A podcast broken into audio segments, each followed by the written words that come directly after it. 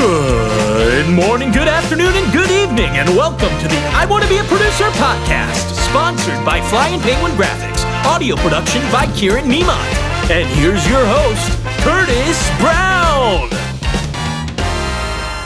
Hello, everyone, and welcome to I Want to Be a Producer, the podcast for emerging producers and creatives wanting to know how it all begins and how to get where they're going. My name is Curtis Brown. I am your host, and I am joined by our South African audio engineer. Everyone's always so surprised when I say that. All our guests are. Uh, Kieran Niemont. Kieran, how are you, sir? Fantastic. And you, Mr. Brown? I am very good. You're always fantastic. Never a, never a dull day for Kieran Niemont, is there? Never, never. You gotta be Hey, in a good a- mood, man. Yeah, I mean, honestly, during this year or during this last year and this year, I mean, we're still in it. But my lord, yes, do we ever need to be in good moods? Uh, Yes, just a reminder to everyone uh, to make sure you check the show notes uh, for all our guest socials, including our own.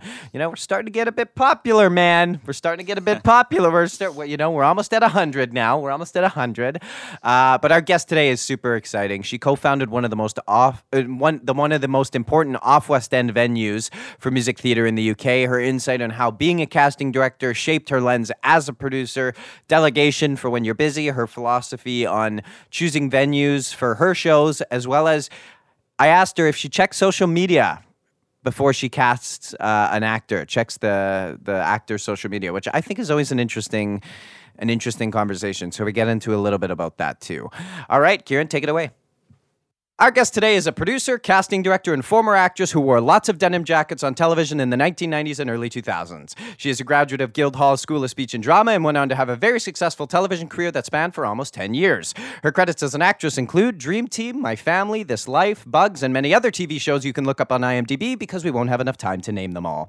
Furthermore, she is the co founder of the Menier Chocolate Factory, which was one of the most important off West venues for music theater in the UK. And to no surprise, as a producer, she is a staple in the UK theater scene. Some notable productions include Company, Parade, Mack and Mabel, Titanic, Dogfight, Grand Hotel, the UK premiere of Dave Malloy's Preludes, which was nominated for a What's on Stage Award for Best Off West End Production, and the UK professional premiere of Michel Legrand's Amour, which was a winner of an Off West End Award for Best Musical in 2020. As a casting director, she has over 15 years' experience and co-cast all in-house productions at the Menier Chocolate Factory from 2004 to 2006. She then went on to work with Jane Collins, casting hundreds of commercials, music videos, and short films. With Jane, she cast Teatro, the world's first music theater supergroup, which signed to Sony BMG Music Entertainment and still performs worldwide. She was nominated for Producer of the Year at the Stage Awards in 2015, was down to the top three to be Juliet and Baz Luhrmann's Romeo and Juliet, and hates Kids and Christmas, which is ironic because she's the best actress to ever play Mother Mary in the Nativity play. Welcome to the I Want to Be a Producer podcast, Danielle Tarento.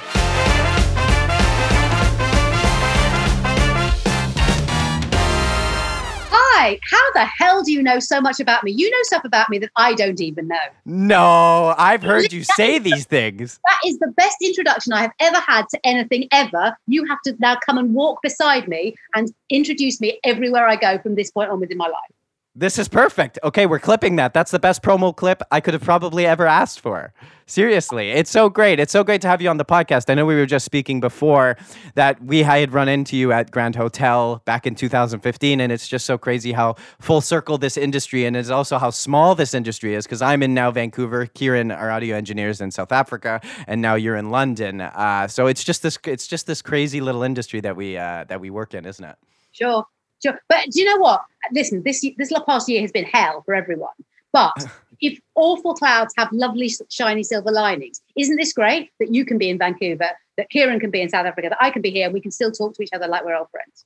I know it is so great. It, it- I feel very, very lucky. So we know you were the best Mary in Nativity, which needs to be added to your IMDb, by the way. I'm not sure who updates that, but it does need to be on there. You are the best. Um, so you had a very successful television career as an actress. Obviously, we all know that you do a lot of casting as well. So how exactly did you start getting into producing? Um, I, I didn't mean to. I think I just I I had a I had a really great uh, TV career, as you said, um, as an actor. But I became an actor because I love the stage, and I did very little on stage as an actor. And I think I was the, the the year that I decided to stop was the year I was just about to turn thirty. I was in this long running soap that I was every day was great, but the, the sort of it didn't feed my soul in the way that playing Ophelia might have done, or you know something like that. Right. And I just I guess I had one of those moments of can I imagine having this same conversation with myself when I'm about to turn 40? And how disappointed will I feel if that's the case? Um, so I just sort of thought when the end of this contract comes, I'm going to stop. I'm going to, I'm going to, I'm going to move on without knowing what I was moving on to. I certainly didn't stop acting to become a producer. I didn't. I don't even think at the time I probably really knew what a theatre producer did. All I knew was I wanted more control over my career. I wanted to be back in the theatre, um, and as a bit of a anal retentive megalomaniac control freak, my phrase, no one else is allowed to use it. Um, just, I think I just, I, I was craving con- control, not necessarily over just my career, but more control, full stop. Um, and long story short, helped a friend out with a couple of shows through a weird circumvented way, ended up at the chocolate factory before it was mine, ours, and right. and sort of fell into being a producer. There was a moment when I thought, oh, I think that's what a producer does. And and we found the chocolate factory, and then the rest is history. And I we, we I had no training, I had no idea what I was doing. I'm smart, I'm good with numbers, I'm good with people. I love theatre. Everything else I learned on the job. Wow, and you know that's so funny because so many people tell talk about how they like just didn't know what the hell they were doing at the start because they were like, no one taught us oh. how to do that. There is no real schooling program. There is now, of course. I know that there's stage one and et cetera, et cetera, but there was really. No. There's no training for it, and I think the easiest way to do it is to just do it, isn't it? Well, the, the, the way I say when people say to me, "How do you become a producer?" I say to produce by producing. Yeah. That's the only real way. You can sit in school and you can d- learn how to write spreadsheet. You do all that's a, great. That's theory. But the only way you know what it's like to be a producer is to produce something. Yeah, I know this, this. That's how I got into it. I mean, a friend and I were sitting in a car, and I just said, "Man, you know what? I just want to produce something. I would just want to own something and be able to sell it and do whatever." And my friend was like, "Well, I want to direct," and I was like, "Well, we both have a mutual love for this thing, so yeah. why don't we just do it?" And yeah. that's how it started, and that's how the you know it starts in a car, and then you're standing on the red carpet. And no, I we didn't believe. Yeah, no, I mean, why not? Dream big. But I, I also I worry myself about producers who start off in the industry with no background in the industry, just just mm-hmm. And with lots and lots of money. Like money is the key, the be all and end all. It's not. Money, right. money sure as hell makes productions ha- happen and makes them work. But I think right. if that's all you've got to rely on, the magic goes. Right. You know, I've heard you speak about the four things that a producer needs to be good at, and I'm going to list them all right now for our listeners. So, one is to know how to use Excel, two is to have some sense of the zeitgeist, three is to be bloody good with people, and four is to know rich people. And the one that intrigues me the most is that fourth rule, and I think it's the thing that stops people from getting things done, which is the money side, of course. So, how the hell did you start raising money at the start? Did you just happen to know a lot of rich people? Um, listen, the, the, the, question I get asked most as a, when I'm when I'm mentoring producers is, you know, where do you get your money from? And the answer is, I'm not telling you, because we are so fiercely protective of our investors. And you know, you sometimes go at press nights and you see these groups of men in suits, and you think, oh yes, they belong to some. I know who they are, they belong, but we're not allowed to talk to them because heaven forbid we might be seen to be poaching them. Right, um, right. You know, when I started, I just, I mean, I think, I think if you're, unless you're starting immediately at the top, straight into West End or Broadway producing, if you're starting smaller and, and doing it on a small scale, uh, investment becomes about phil- philanthropy more than it becomes about making money. So I think yes. investing in supporting the arts, they're investing in the person more than the show necessarily. And I, I was just very lucky that I, I uh, was introduced to a couple of people who, may I say, are still with me to this day. Um, they right. still in my shows to this day. The time you know you've made it, I think, as a producer. I mean, there's many little signposts, but one is when you get an email from someone saying, uh, "Dear Mr. Ento, I have thoroughly enjoyed your work and would be very interested in investing in the future projects you have." So when people offer you money, you grab it with both hands and say, "Yes, please, thank you." Um, and and why do you think? And why? Just out of curiosity, why do you think they invest in a Danielle Tarento production? Well, have you seen them? Yeah, I have. I saw the Grand Hotel. Um, I have, and it was great. Scott Garnham, what a voice! What a it's voice! Like a wall of, it's like wall of sound walking right by you. Simon Bailey, very similar. Yeah, exactly, exactly. um, but no, seriously, I think because I've made my name for those people of you who are listening who don't know who I am. I've made my name by taking really big, sort of shiny Broadway productions and de-Broadwayifying them, taking mm-hmm. all that stuff and just putting a pin spot on the truth and the storytelling and and and focusing in on what the what the, the core message of it is, the actual heart of it. Um, right. Which, in really basic terms, means that they're a lot cheaper than the Broadway version. Therefore, you're much more like there's less risk. And I think people um, have invested in something that isn't doesn't seem quite so terrifying as some other productions that they might have investment packs for. But I think as as time has gone on, you know, um, I've been lucky. I've been successful. I've done, you know, I've done all right. And I, and up until, I mean, there's look, no one has a hundred percent track record, but most of my shows have paid back. So that breeds um, a trust and a security.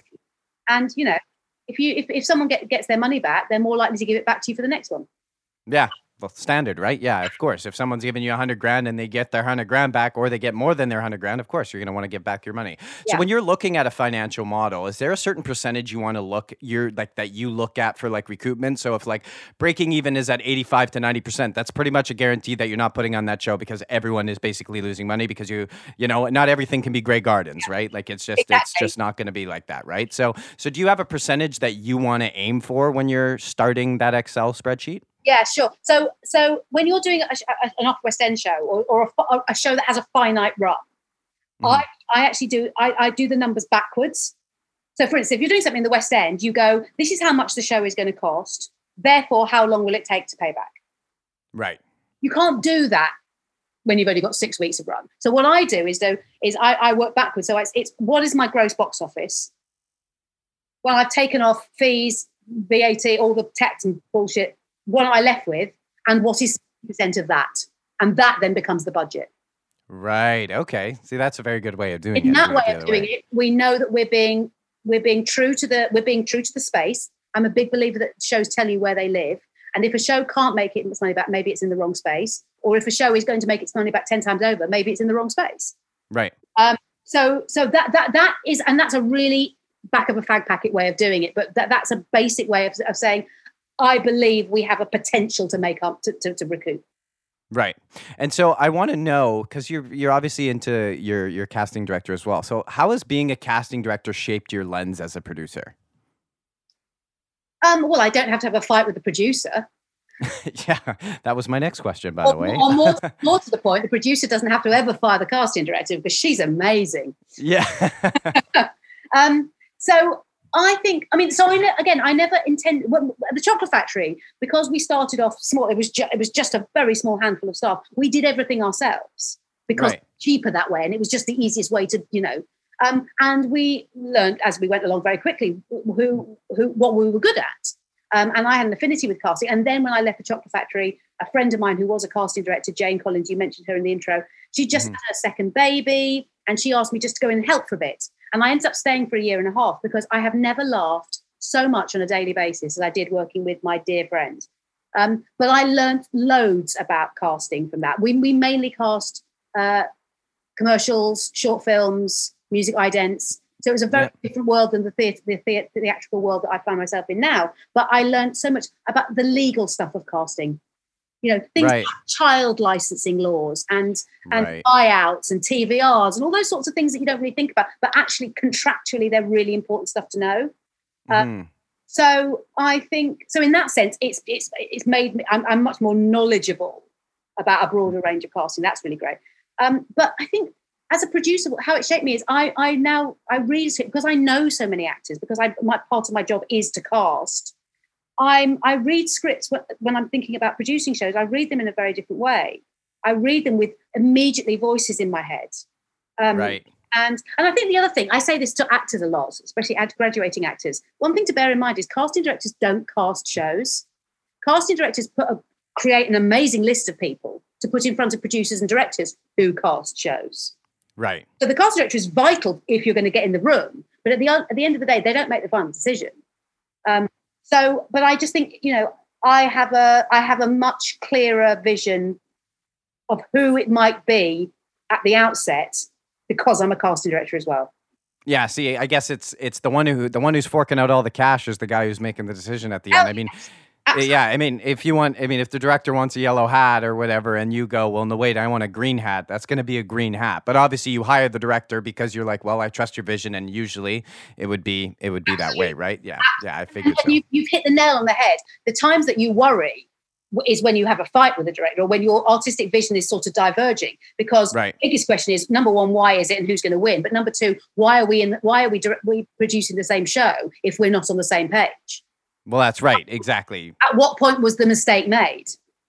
Right. Yeah. Well, yeah, that's exactly at one point was a s- mistake made. You know, I've heard you say in an interview with Dark Unicorn Productions that you've never understood what a creative producer is because, and I quote, what is someone who isn't a creative producer if they aren't a producer? So, my question to you is how much creative input should a producer have? Um, 100% and none Hmm. in equal measure. I think Right.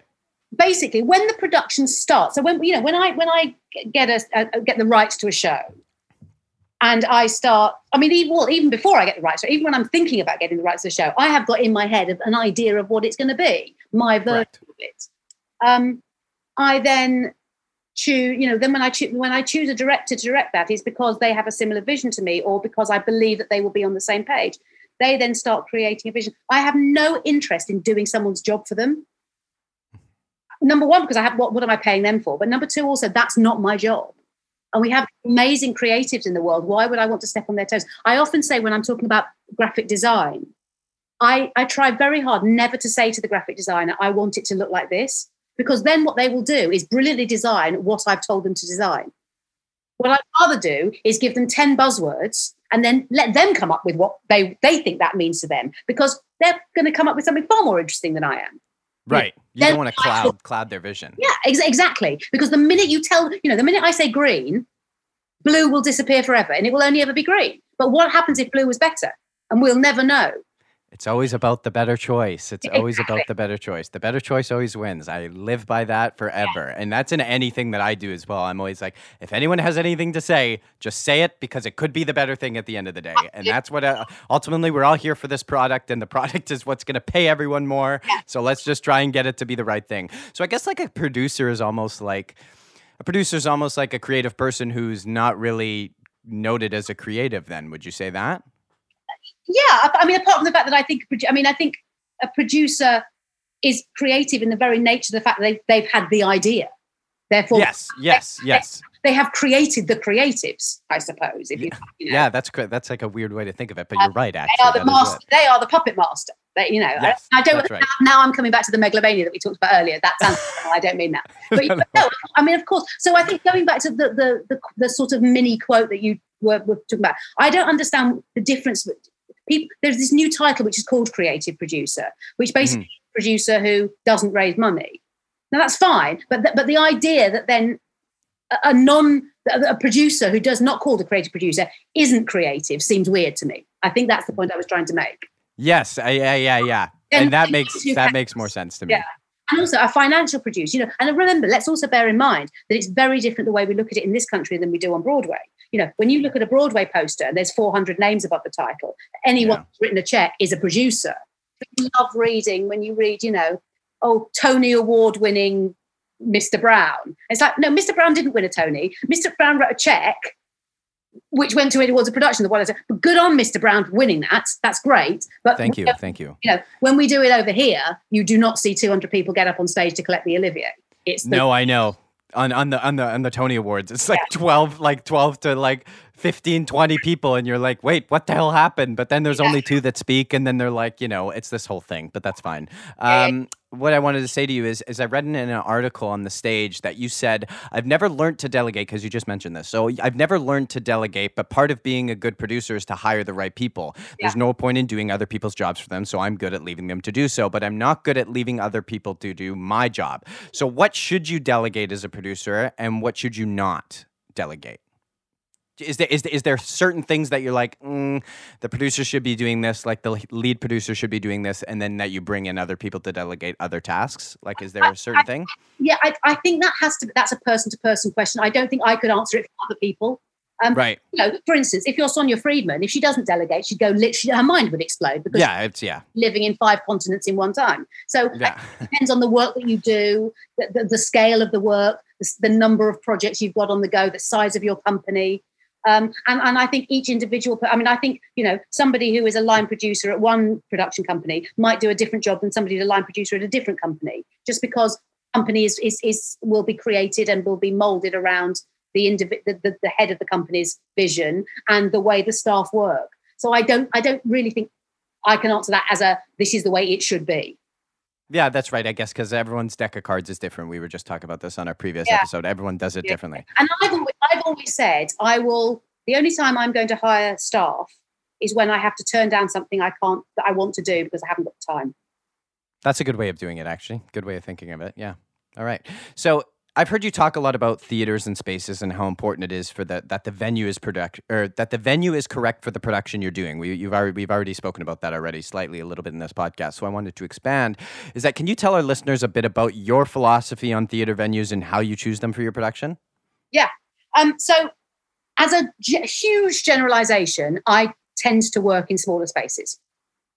Um, that's not the case. I've, I've played, you know, Titanic has toured to some of the biggest theatres in the world. So, The Mirvish.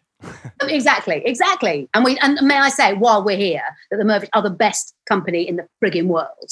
Yeah, they're very good people. Every single human being who works there. Um, and and a couple of them have become incredibly close friends of mine, even though I was only there for six weeks. So Wow, that's so wonderful. I'm so Yeah. glad you got to see Toronto and spend time there. yeah, I, it was. Yeah, I, I, I desperate to go, desperate to come back again. So if, if, Yeah. if you're listening, Brian, when we doing another show together, there we go. Plug. there you go. Moving on. The chart. yeah, maybe he's not listening to this. I don't know. Um, Uh, we're very popular in India, may I say. So oh, well, if Brian's vacationing right now in India, there you go. There you go. Um, oh God, what was the question? Uh, so- um, just about theater spaces and, and how your philosophy is. that's the one. Um, yeah, so I, so I, I have, I suppose my, I have made my name by doing by taking big shows and putting them in small spaces by sort of you know stripping away the Broadway and make, just just you know um, finding a finding the truth of them. And I don't believe that you create that by throwing money in whatever form at it. You know, I don't think money does not make the truth. It helps and it can enhance, but it doesn't make it. Um, therefore, a lot of the work that I'm looking at has been in smaller spaces. And when I say smaller spaces, some of them can be the smallest show I've ever done. We did the, the European premiere of the Grand Tour, a, a, a lesser known Jerry Herman musical. And if you don't know it and like Jerry Herman, go and listen to it because it's some of his most beautiful work. It's a travesty that's not known. Um, and we did that in a 45 seat theatre. wow. Small. Yeah. I mean, ridiculously small. Um, and then, we, and then, but the, the theatre that I've worked with, worked at the most is a theatre called Southwark Playhouse, which is in London, which is a 200, 250-ish seat, depending on configuration. Um, and what I love about it is uh, you can move the seats into any configuration. So you can do thrust, and then you can do a traverse, and then you can do a proscenium, and you can do anything with it in the round.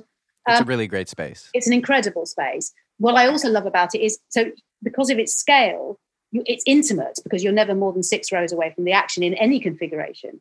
But it's also epic because it's got these enormously high ceilings. So you can put a show like Titanic, which should be Right. in a small space, in it because it feels vast. You can Mhm. put Grand Hotel in there because it feels opulent, but you can also put Dogfight in there because it feels tiny. Correct. Yeah, yeah, yeah, exactly.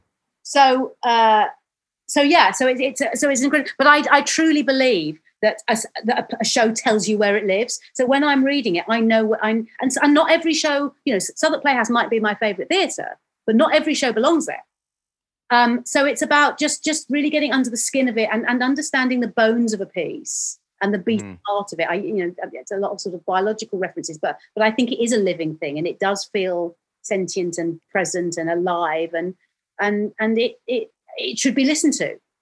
And will you delay? Because because I know a lot of it. A lot of the problems with the theaters is that it's time availability, isn't it? So that's like a huge issue. So will you delay a production? Being like, no, I know the space is right. I have to get it in there. Even though it's 24 months and we were planning it to do it in 12, I will delay it because I think this will make it better. Yeah, absolutely. In the same way that you know, if you if a piece had been written for a certain actress and then they weren't available, would you carry on with somebody else just because, or would you wait? Yeah, you wait, you wait. it- it's the same. It, it's. I think it's another ingredient that's of of importance. Mm, I really like that. So I want to play a little game. It's called Radio Play, where we get to know you, Danielle Tarento, the person, rather than you, Danielle Tarento, the producer. You ready?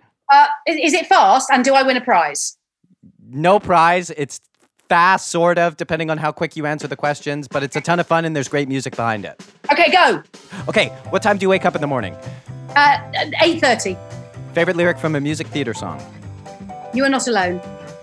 Oh, that's so wonderful. Current favorite song? Um, well, I'm about to, pr- to to direct a production of Hair, so at the moment, anything from Hair because I'm listening to it all the time. Uh, unlimited budget. What show are you producing? Uh, it's got nothing to do with money, but the answer is nine.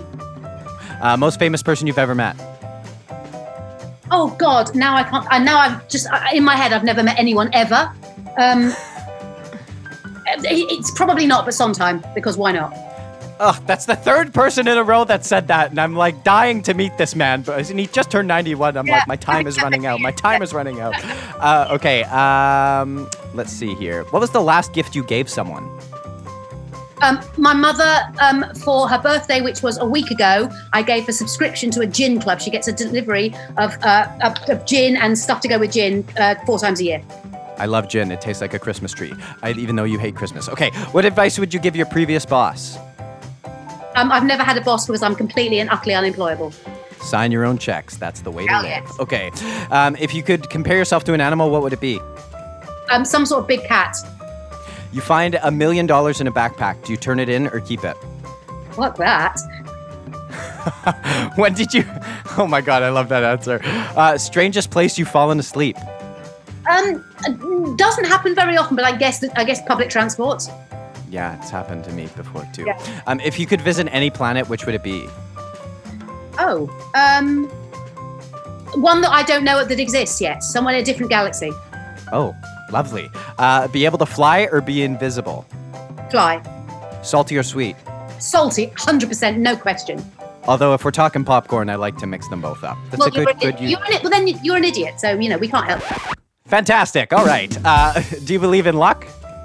Yes. What would you like to be known for? Uh, I've always said my tombstone. I wanted to say I made good companies, not good shows. Favorite actor or uh, actress? Uh, Jenna Russell at the moment. She's so great. Um, when did you first feel like an adult? Oh my god, I don't, or I still don't. Do ghosts exist? No. Uh, do aliens exist? Yes. Who is your role model as a child? Uh, my primary school teacher who gave me the love of, of drama, and uh, without her, I don't know if I'd be sitting in this chair talking to you now. Should award shows exist? Yes. Last question. If you were given the opportunity to fly into space given today's technology, would you do it? Yeah. Why not? That's radio play. Wow, I love those answers. Those are honest answers. See, it was fun, wasn't it? It was fun. It was fun. It's it's normally things like when people say, "What's your favorite food?" and you go, "Oh my god, now I can't remember I've ever eaten anything in my life." They were good questions. They weren't. Yeah, Right. banal. I love it. Right. Good, good, good, good. Okay. So you mentioned on the Industry Minds podcast that your epitaph will read, she made good companies, not that she made good coasts. So as a producer, is that really the heart of the job? If you create a good co- company, that the, the show will be good, it comes with it? Um, I don't. I think you can guarantee that a show will be. I, mean, I think the show will be good. I don't think you, you can't guarantee that it will be successful. But Right. I almost guarantee it won't be good or successful if you don't have a good company. Right. And because you're in casting, and I know that you you you know you probably just call in as you say you read scripts and you already have people in mind, yada yada yada. Do you check on an actor's social media before you cast them? No, I suppose I should. There have been some things that have happened, um, Oh, that's right. With the Yeah. yeah, I do know that. Um, I do know that. which you makes you wonder whether you should. But honestly, that feels to me that feels way too intrusive. And that you know, there's been lots of conversation recently about you know, should we ask people's sexuality? If uh, you know, should we ask people's religion? If we if we're being positive about something, so should only gay people play gay roles? Well, that means we have to ask if you're gay. Is that an intrusion? Should, should Right. just not be actors? I just think there's a line that needs to be drawn that people are allowed a life outside. However, what I do do tend to do is ask opinions. So if someone on us, if, if on their CV they've worked with someone I know, I will ask how they were. Yeah, that seems to be like the standard, like It's that everyone does. reference, isn't it? Like you would do in any job. Yeah, yeah. Well, that's exactly it. Yeah, I know. There is this weird stigma that everyone's like, watch what you post on social media, and it's like, yeah, I agree, but like to an extent, I also want to like live my life as well. Not that I'm like posting crazy shit on my social media anyway. Great, go check it out. Um, okay, um, and I know you don't like talking about the Menier Chocolate Factory too much because it's changed a lot since you've been there. But you were a founder, and I'm curious to know how the hell does that start? Like, what's the process of that? Like, what comes first? Is it just walking into a building? I know you guys had a great deal that there was no rent or something involved, so maybe you can just touch on that. We just so um we found the I, I found the venue when we were just looking for somewhere to hire to do a show, and Wow. uh, Talk then about luck. So, literally, yeah. D- didn't even know it was there. Stumbled upon it, had a look at it, and I remember walking in through the door and thinking, "I never want to leave this place." It was visceral. It was a physical reaction um, that I've never felt before, and I would maybe never feel again. It was just amazing. Um, and then I met David Babani, my co-producing partner, co-founder of the venue, separately. And at the end of that show, that's one show, we'd gone in there for four weeks. The owner said, how about doing more? And that turned into a- lease, and that turned into. But in terms of how did we start, I remember that first week we sat on the floor. We didn't have any desks. We ate pizza off the floor. We had a couple of computers, and we just put a team together. And we we'd open our first show in a month, a month just shy of a month, and we had Wow. a transfer in six months. First West End transfer within six months. Holy shit, eh? That's that's like talk about the success rate. You're like one for one, everyone, one for one, and it's carried over. Is is that is that a stressful process transferring something over to the West End? Is that like a whole other different thing as a producer? I guess it's Yeah, and I mean, it's well, it certainly was then, having never done it before. well, that's right, that's right. Yeah. Like I, as doing it for the first time, I guess is where I'm although, asking. although I, I guess there is an element of if you've never done it before, you've no idea how bad it could be, so you just do it anyway. yeah, that's right. Actually, yeah, you just kind of get on with it, and you just make choices, and Yeah. the choice is either the choice is the choice, right? Well, Danielle. Hopefully, we catch each other at another musical, one of your shows, um, please. as we did, as we did at the Grand Hotel back in 2015. God, six years later, what a great show that was! Um, I'm plugging in a show that's like ended six years ago. Um, but seriously, thank you so much for coming on the podcast. I, I can't thank you enough. It's been such a joy to talk to you. As I say, it's like talking up with an old, ch- chatting up with an old friend. It's like, you know, it, it's we, it's, it's so lucky. Thank you for having me. It's been genuinely fun, and I hope it's been um, useful for your listeners. Oh, it always will be. I know it will be. Okay, great. Well, we'll speak to you soon. Take care. Bye. Bye. This has been a Brown Stuff production.